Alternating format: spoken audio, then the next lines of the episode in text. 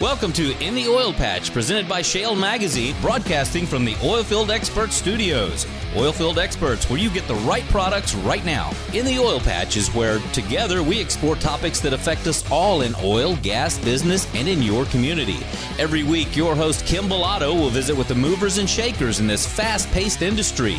You'll hear from industry experts, elected officials, and many more right here on In the Oil Patch. And now it is time for me to welcome on my guests, Will Hupman, who is the Vice President of Downstream Policy for the American Petroleum Institute. Will, welcome to In the Oil Patch Radio Show. Kim, thanks so much for having me. A pleasure to be with you. Well, we've had API on the show before, the American Petroleum Institute. It's a great uh, organization that focuses. Well, you can tell our listeners what you guys do, but we've had you guys on the show before. Uh, there's a lot of you guys down there fighting the good fight, helping our elected officials understand, as well as the American people, the importance of oil and gas and what it means to us. It's crucial that we have an association that can help our legislators guide them through the policies that they make and how it's going to impact us, the American people. And so I'm I'm glad that you guys are down there. You guys do a great job. So before we get started with today's show, in which I will be discussing uh, API's comments urging the National Highway Traffic Safety Administration to reconsider its proposed corporate average fuel economy, better known as CAFE standards, let me start by introducing you to our listeners.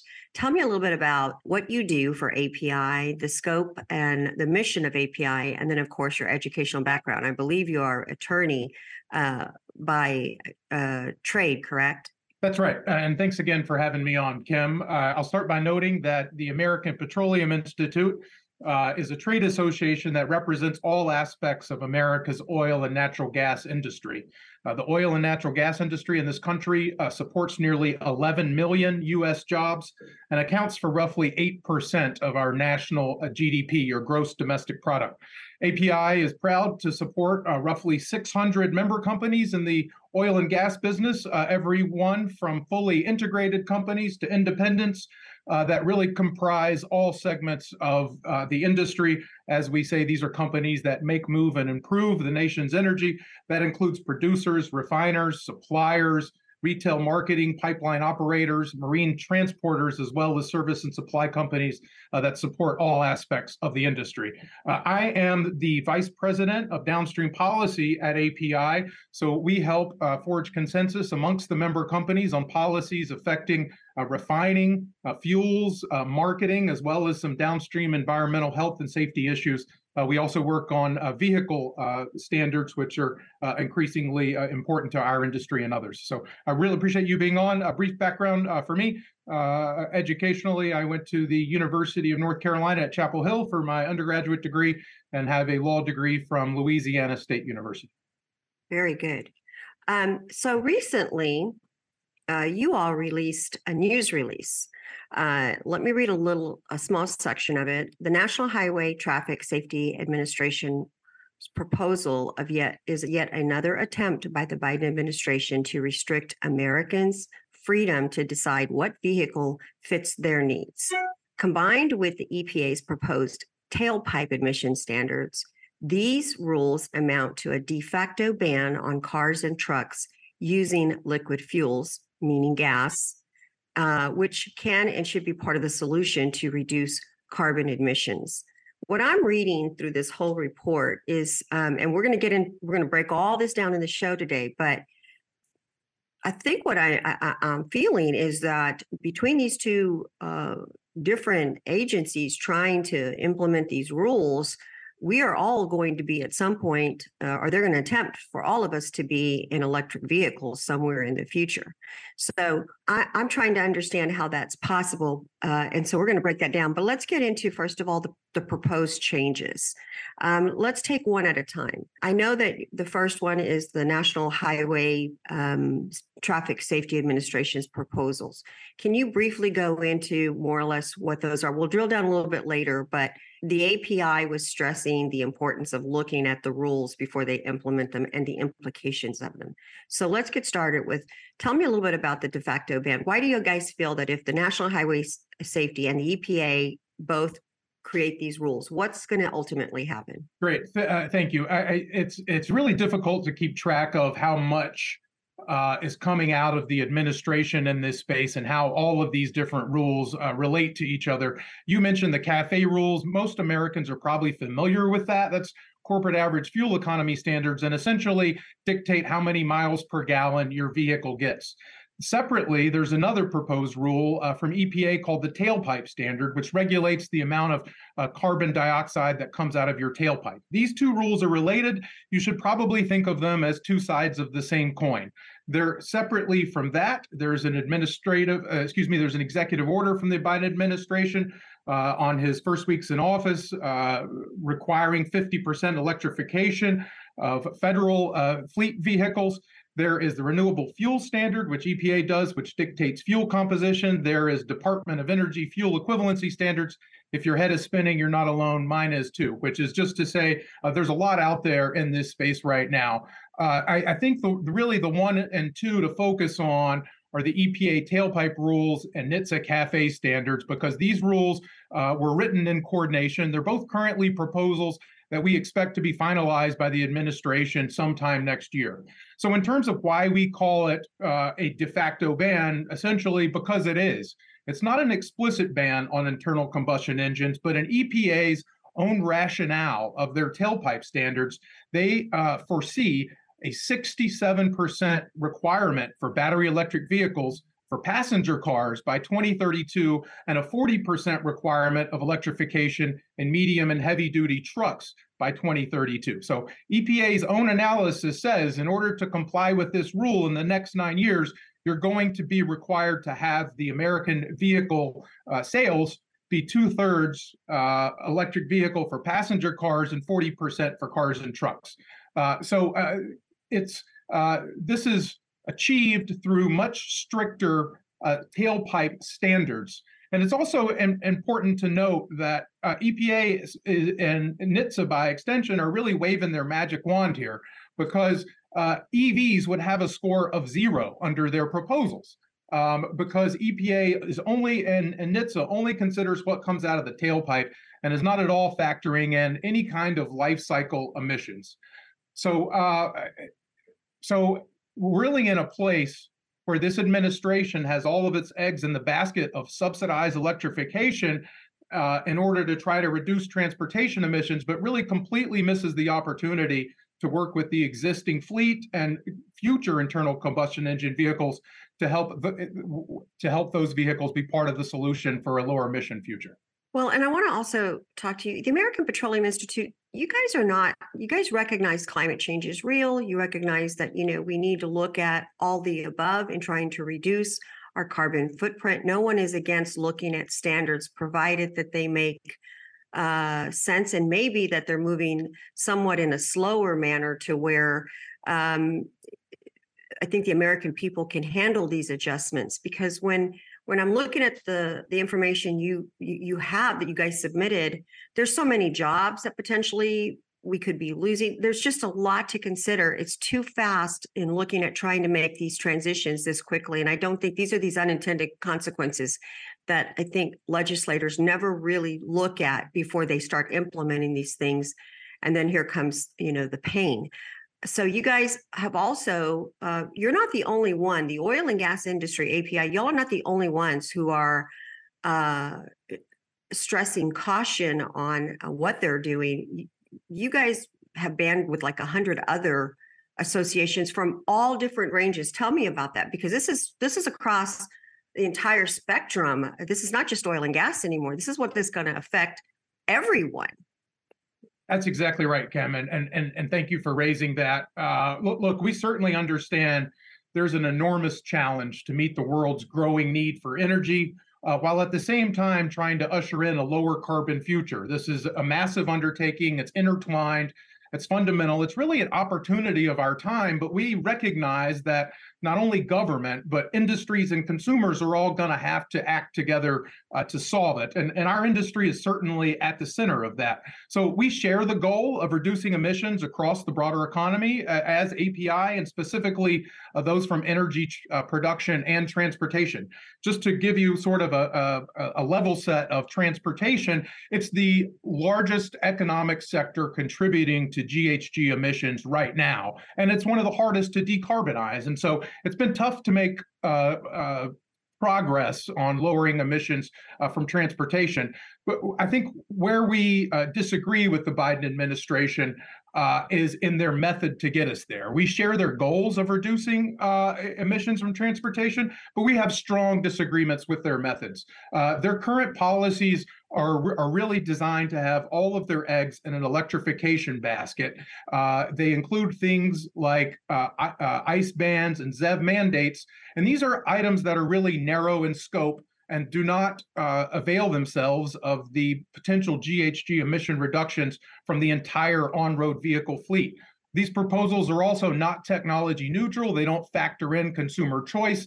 Uh, they don't uh, consider marketplace fairness or impacts to less affluent parts of society. They don't also don't foster innovation or marketplace competition. So we think these the, the proposals like the EPA tailpipe proposal, like CAFE, uh, really missed the mark. And and and there's a much better way to do this. We think there's a, a, a better way to reduce emissions in a more fair, more equitable, and more cost-effective manner. And that to us looks like technology neutral policies at the federal level that really drive down GHG emission reductions by taking a holistic look and all of the above approach uh, to fuels, vehicles, and, and infrastructure systems. So uh, one last note, I'll, I'll, note a couple of years ago, API uh, released its climate action framework, which is really our bl- blueprint for tackling uh, climate change uh, throughout uh, society. Part of that framework is our support for, as I just mentioned, technology neutral, life cycle based policies at the federal level that that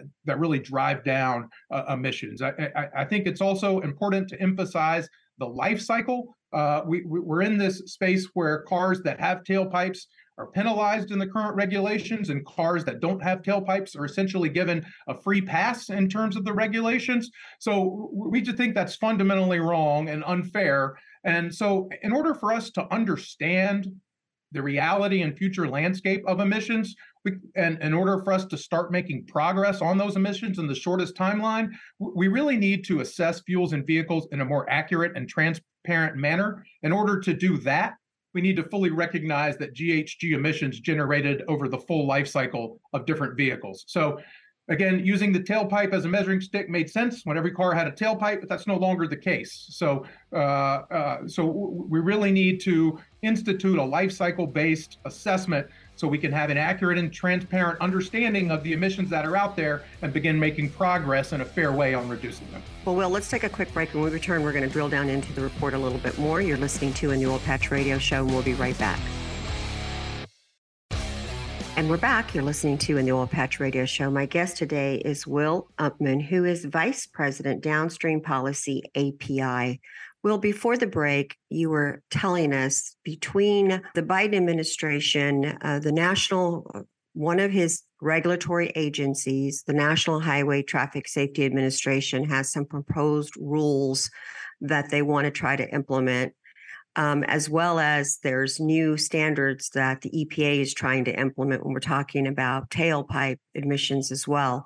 And coming together with these two different regulatory agencies, API, from what I'm hearing from you, has a lot of heartburn with it, thinking that it's probably not a good idea to take a, a stance that one size fits all when we think about, uh, as you said, this is going to have some dramatic changes uh, on everyone in every walk of life, no matter what you do, whether you're in or out of oil and gas. And so I want to break that down a little bit more pertaining to what are the real problems here.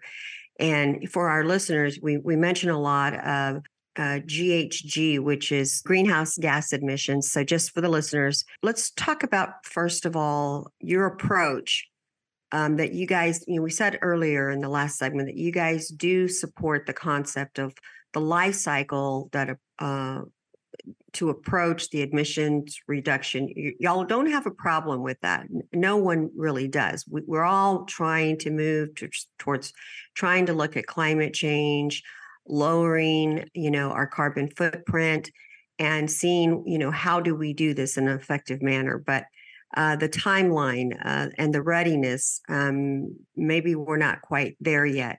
But let's let's break it down so our listeners can understand. Let's talk about first of all consumer choice for vehicles. In your report, you guys specify. Tell me about that. What is the issue for the consumer when we talk about choice for vehicles? Absolutely. Uh, I, I think the the crux of the proposals that we're talking about, EPA's tailpipe proposal and NHTSA's CAFE proposal, are that they're they're essentially prescribing one technology, electrification, and and penalizing other technologies, forcing Americans to buy certain uh, types of vehicles into the future because other types won't be available. I think it's important to note that. Let me start by saying that API does not oppose electric vehicles. We think electric vehicles are part of the solution to overall decarbonization, and they certainly fit the needs of uh, many Americans in terms of their transportation needs.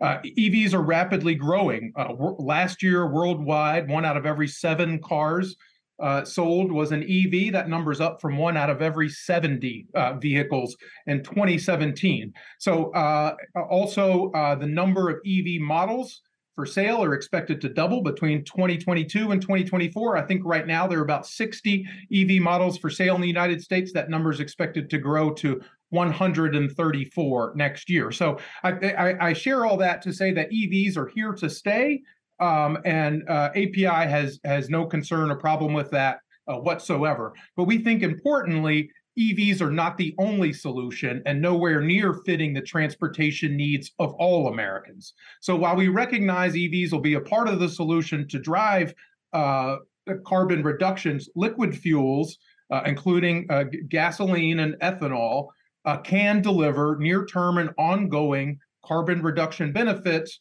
from the legacy vehicle fleet and future internal combustion engine vehicles uh, that will be offered our the rub is really with the Biden administration's approach, and that approach is prescriptive policies that essentially mandate the sale of uh, electric vehicles and or ban the sale of vehicles uh, equipped with internal combustion engines. That is not in the best interest of the consumer. Uh, furthermore, these policies prevent the marketplace from identifying the most efficient, lowest cost opportunities to reduce GHG emissions because they've essentially eliminated competition, they've distorted the market, restricted consumer choice, and all this may be potentially more costly to taxpayers.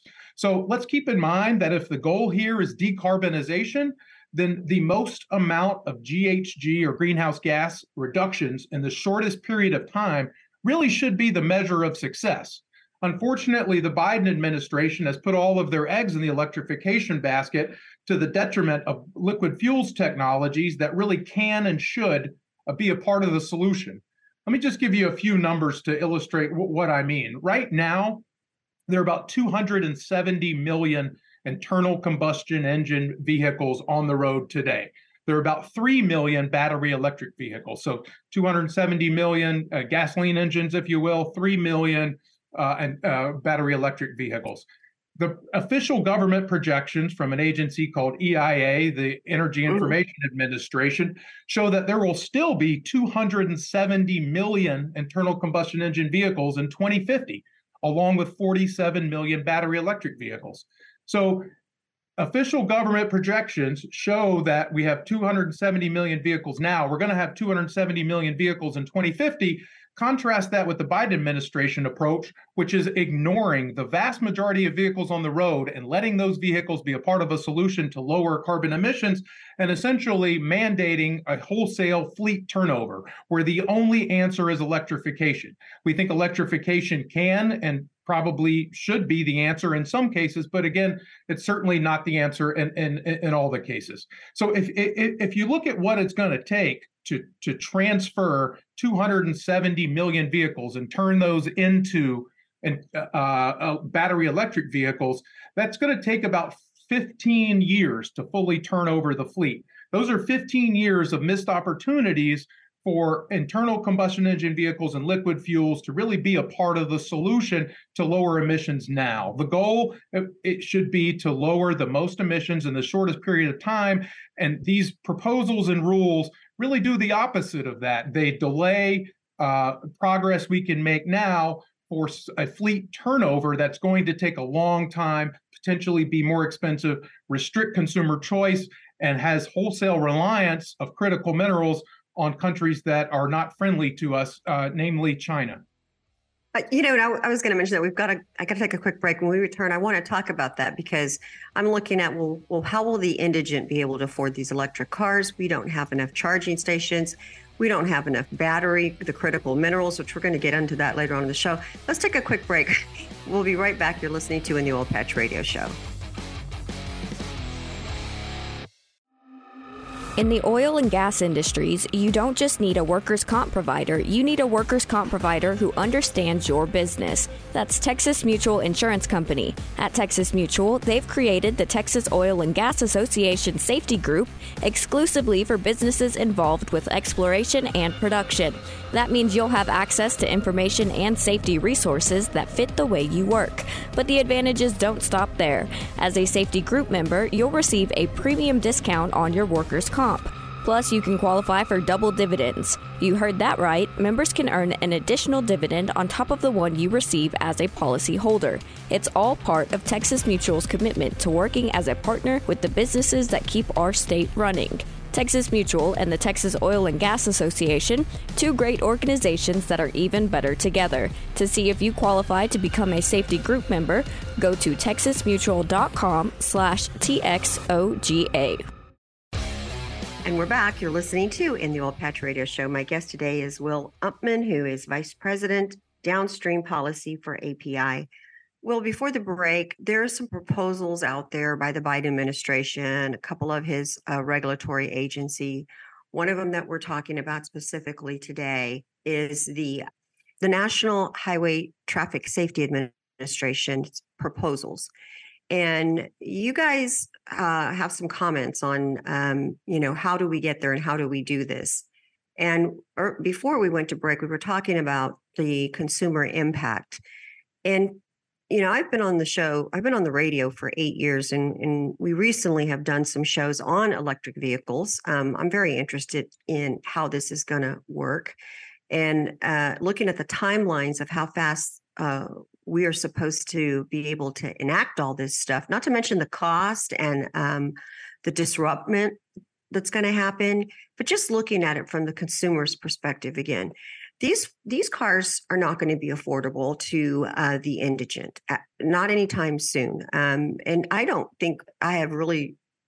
I, I, I travel a lot. I don't see a whole lot of places outside of California that have enough charging stations everywhere for the amount of numbers that you were talking about earlier in the uh, previous segment.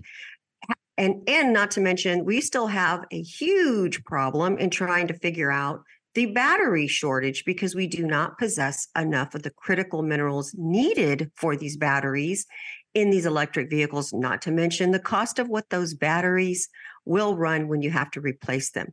So, um, I'm trying to figure out how does this, how is this really going to work? Is this even realistic? What these proposed changes are going to be? we certainly don't think it's realistic, and, and that's why we've uh, raised the alarm and, and and trying to share the message about why we think the administration's proposals are misguided. I'm I'm really happy you uh, mentioned the the critical mineral piece. That's something that that gives us uh, sp- specific concern if these uh, the EPA tailpipe proposal and NHTSA CAFE proposal envision that two thirds of all vehicles in the United States will have to be battery electric by 2032 and, and, and nine short years. And so that's going to require a lot of different things. You, you mentioned the uh, electric vehicle charging, infrastructure upgrades. Critical minerals are a real big piece of that because of their uh, necessity in the manufacture of electric vehicle batteries. So mm-hmm. uh, it's our our viewpoint that this EPA proposed mandate is going to increase our dependency on supply chains for minerals and processes for electric batteries. And those processes, by and large, are controlled by China. So mm-hmm. today, up to 90%, 90% of the electric vehicle battery supply chain relies on China. The batteries that power these electric vehicles require critical minerals, including things like that you mentioned, like lithium, cobalt, uh, nickel, graphite, and manganese. And China produces 75% of these materials. Additionally, China controls 76% of the global battery cell production capacity. Official projections show that that doesn't show signs of improving much in the future. Uh, China's dominance is expected to only continue with 67% of all battery cell manufacturing controlled by China in 2032. So China uh, controls the vast majority of the materials that go into electric vehicle batteries and the processes for uh, uh, the composition of the batteries themselves. If you look at and, and contrast with the United States, uh, we have 7% of the global battery production capacity. So it's in, in addition to the consumer choice angle and uh, the prescriptive one size fits all government mandate, there's a real national security angle here, and mm-hmm. that uh, this administration is relying on a technology that it itself relies on China uh, to uh, mine and, and produce and assemble uh, before it, it, comes across to the United States. I think there's one other really important, interesting note on critical minerals, and this comes from uh, our, our friends at, uh, at Toyota. They did a calculation on critical minerals, and they demonstrated that one battery electric vehicle has the same amount of critical minerals as 90 hybrids. So nine zero hybrid vehicles, same amount of materials. If you compare those two, the one uh, long range EV and the 90 hybrid vehicles, the, nine, the 90 hybrids achieve 37 times the emission reduction of the one battery electric vehicle. So you can take these same minerals, you can distribute them amongst hybrid vehicles, and with the same amount of stuff achieve 37 times the emission reduction that you would with the one battery electric vehicle. So it, it's the approach is nonsensical from our viewpoint in that we're going to outsource uh, our supply, our domestic supply chains and critical minerals necessary to meet these government requirements while these same minerals can be used in different ways to achieve much more uh, much greater emission reductions in a shorter period of time. So uh, uh, we just don't think this approach envisioned in the EPA tailpipe proposal and NHTSA CAFE rules makes much sense at all. We're going to continue this. I got to take a quick break. You're listening to in the Oil Patch Radio Show. We'll be right back. And we're back. You're listening to in the Oil Patch Radio Show. My guest today is Will Hupman, who is the Vice President Downstream Policy for API. Will, I'm so glad that you uh, are joining me today because it, a lot of times when I get a guest on the show, especially if they're from an association, they're really uh, kind of tightened up and and they want to, you know, talk about what their point is or their stance is but they rarely go into the real uh, they, they, they rarely go into the the rabbit holes, if you will, about the unintended consequences. And and I'm sorry, but mm. I love the unintended consequences.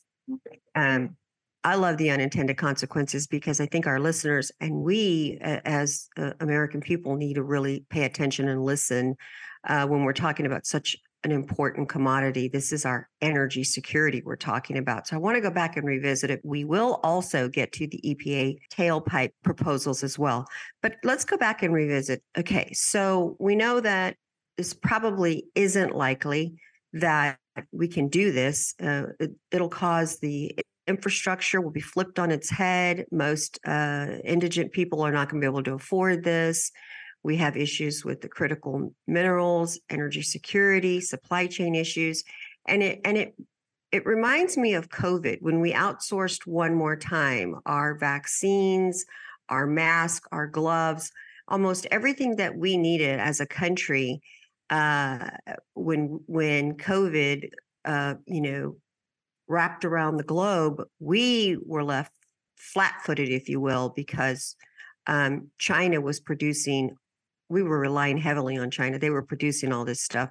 And it doesn't seem like we've learned our lesson because now we're going to do it again, but this time with electric vehicles. Um, and I want to hit on, you mentioned it earlier energy security, supply chains. So you talked a, a lot about the critical minerals that we lack, that we would be beholden to China. What are the security implications, energy security implications that we could be seeing um, if we relied on China to produce this for us? Yeah, thank you, Kim. Uh, in the United States, we have the great benefit of being the world's largest oil and gas producer. And with that comes uh, uh, both uh, national security and energy security. Uh, I think uh, it, has been said that energy security is national security. The, mm-hmm. the, the problem with the proposals, the EPA tailpipe proposal and the NHTSA CAFE proposal, is that it puts all of its eggs in the basket of electrification and it forces two thirds of all passenger vehicles to be electrified by 2032. In so doing, uh, that's going to require a great amount of materials and, and processes to meet this mandate.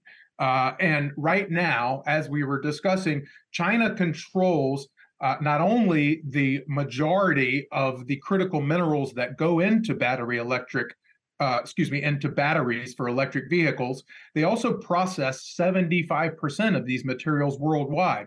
So our, our the uh, Biden administration's proposal envisions a future that mandates a certain type of vehicle technology that we as the United States are reliant on China to produce and assemble.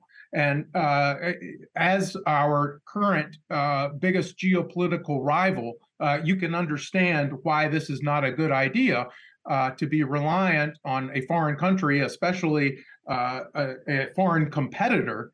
Uh, for the basics and ingredients to America's transportation needs. So we think that this is the wrong approach, that a better approach would allow uh, all technologies to compete would be technology neutral, uh, would emphasize the life cycle of the vehicle, would uh, take into account a consumer choice, consumer acceptance, affordability, and, and, and reliability. So, look, and, and, at today's time of hot of inflation, of high interest rates, rising costs, uh, we think the last thing Americans need is to find both new and used vehicles to be unaffordable because of an EPA mandate.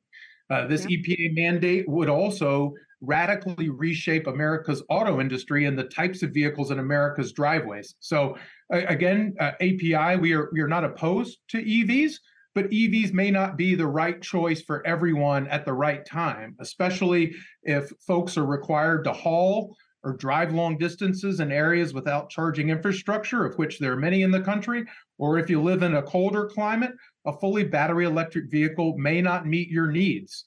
And uh, in, in recent months, I think evidence has been bearing that out.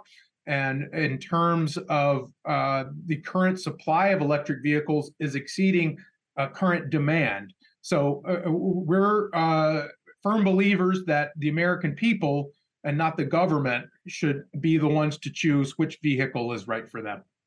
Correct. I think also the supply chain issue, you know, when you don't have enough, we saw this also post COVID, where for some reason we had such a shortage of vehicles because once again, we rely on China for the chips that go into the cars. And we saw how high vehicles went. And we're going to tinker with that again as well. You're listening to in the Oil Patch Radio Show, and we'll be right back.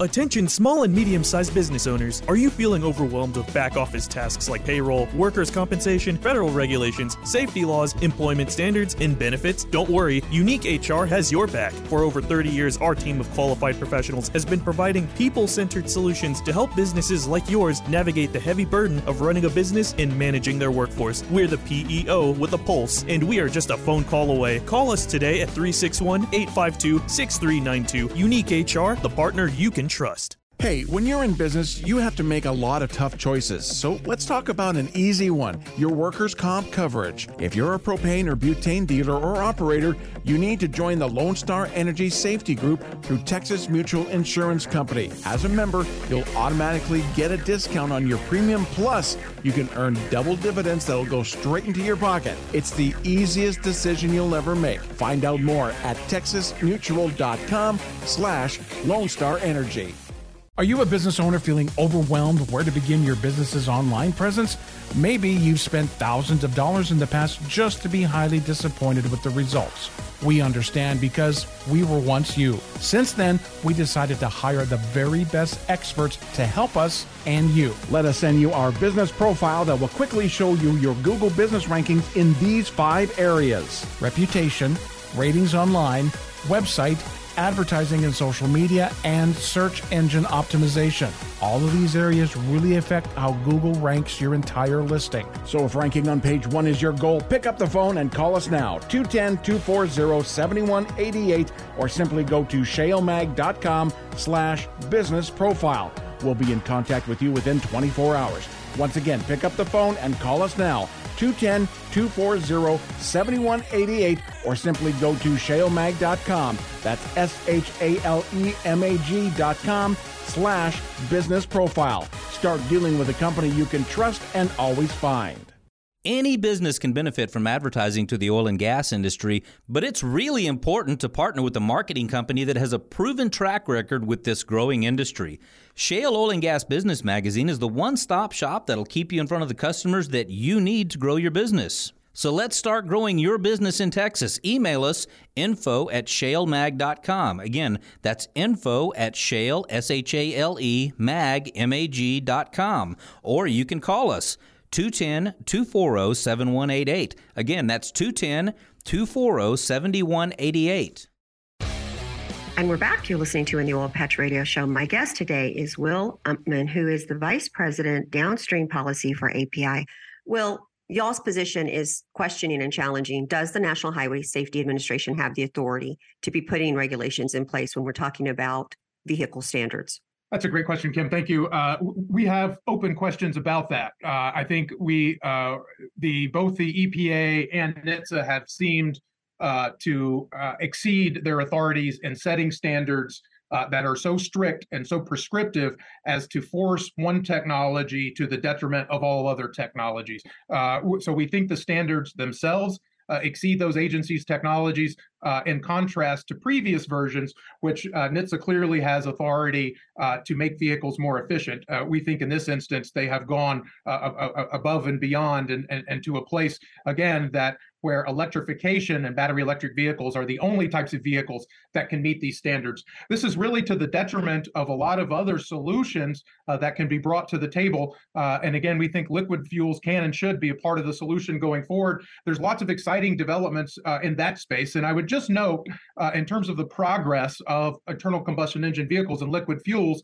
uh, EPA data itself shows that since the 1970s, emissions from common pollutants in, in vehicles have been reduced by 99% in both hmm. light and heavy duty vehicles. So from 1970 to now, common pollutants are down 99%. Additionally, in terms of CO2 emissions or uh, carbon uh, dioxide emissions, those are down 25% since 2004. So a lot of progress has been made. A lot more progress can be made. And there are lots of technologies that are operating now and in development that show promise for helping reduce emissions from the transportation sector. Those are things like the standalone production and co processing of biofeedstocks, which make renewable fuels. There's manufacturing of lower carbon ethanol.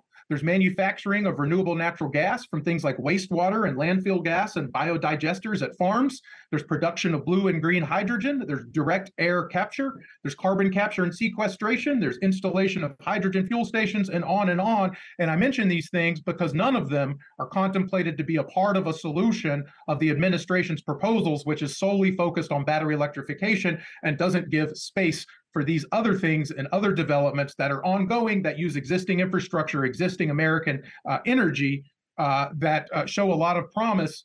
Uh, but in order to take advantage of these, uh, we need to have that technology neutral life cycle based approach that I mentioned earlier to both fuel and vehicle standards uh, in order to improve our carbon intensity and really minimize the abatement cost of reducing emissions. Well, I'll be one to say it. I'll be the last one to give up my gas guzzling vehicle. Why? Because I don't want to sit and wait for my vehicle to charge when it's easy to pull up to a gas station and be out of there in three minutes. That being said, let's switch gears, Will, and let's get onto the EPA's tailpipe standard proposal. Tell me about that. Absolutely. Uh, this proposal came out in April, and uh, this is a, a, rule or regulation, if you will, that is expected to be finalized early next year. Uh, as we discussed earlier, the rule amounts to a de facto ban on internal combustion engines. And it does this because the rule itself says that in order for it to be met in 2032, uh, it's going to require 67% or two thirds of all passenger vehicles in the United States to be battery electric.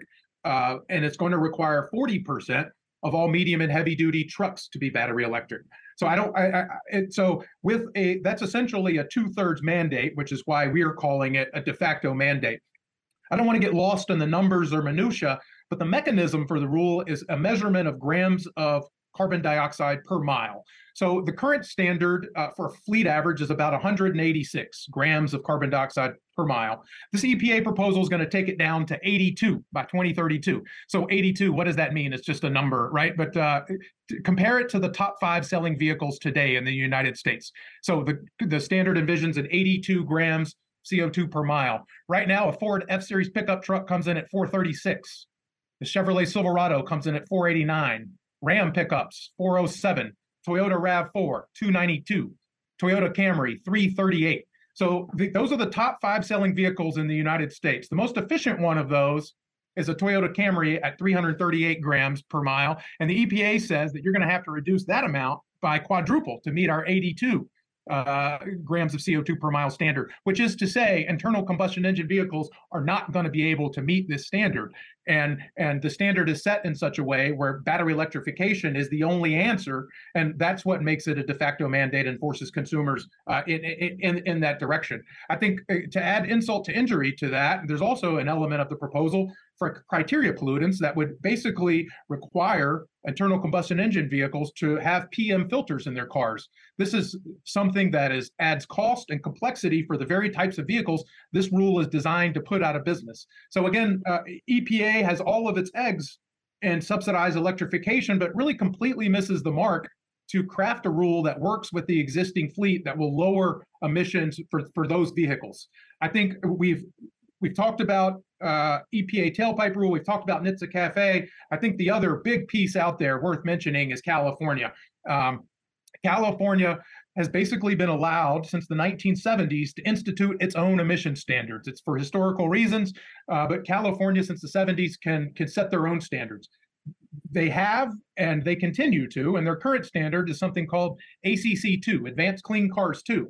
And what that envisions is a 100% battery electric vehicle mandate by 2035 in California. And you may say it's just one state, not that big of a deal. The problem is that 16 other states and Washington, D.C. follow California's rules under the Clean Air Act. So you have 17, basically 17 states that have some kind of uh, ZEV mandate, uh, zero emission vehicle mandate, or ICE ban. These 17 states, including California, make up 40% of the domestic car market. So they have a direct impact. These standards have a direct impact on the models and offerings. It's unrealistic to think that vehicle manufacturers are going to produce some models of vehicles for part of the country and produce other models for other parts of the country. So California, through its stringency and envisioning a 100% battery electric vehicle requirement in 2035, is really leading the way in, in, in, in combination with the EPA tailpipe standards and, and, and NHTSA CAFE standards. But so these these combination of things, make no mistake, are going to hurt consumer choice, uh, possibly require higher cost vehicles, and are going to again lead to an increased reliance on foreign supply chain. These kind of this kind of show makes my head explode when I'm thinking about it. it is absolutely mind-boggling what's happening here. It's not even uh, possible for us to get to this, but I guess we're going to go down this road anyway. Well, this is the part of the show where I hate because I have a hundred more questions for you, but I'm out of time. Um, it's kind of hard to believe that the EPA is going to push these standards through and we're going to start seeing this process, even though we lack the infrastructure and the minerals and the supply chain to be able to do this. For this great report and to learn more about API and what you guys are doing, where can our listeners go to to get your report and read about it themselves and start really drilling down into the impacts as a result of these policies from these two agencies? Thank you again for having me. Uh, much more information can be found on our website, api.org. Uh, that includes uh, fact sheets and, and data about uh, all the things that, that we've discussed. I think it's also uh, worth noting that you guys have something that is called Energy Citizens. I highly recommend everybody going to your website, signing up for it, and staying in the loop and turning into an advocate for the oil and gas industry. You guys, that's what you all do. And you like to get consumers to come in and sign up. And when we need to talk to our elected officials, we go you know, you guys have our names so we can write our elected officials and tell them we're either for or against an energy policy that is either makes sense or does not make sense. Thank you again for coming on in the Oil Patch Radio Show. We look forward to having you back as a guest in the near future. Thanks so much for having me, Kim. I really enjoyed it. In the Oil Patch is where together we explore topics that affect us all in oil, gas, business, and in your community. Every week, your host Kim Bolado will visit with the movers and shakers in this fast paced industry. You'll hear from industry experts, elected officials, and many more right here on In the Oil Patch.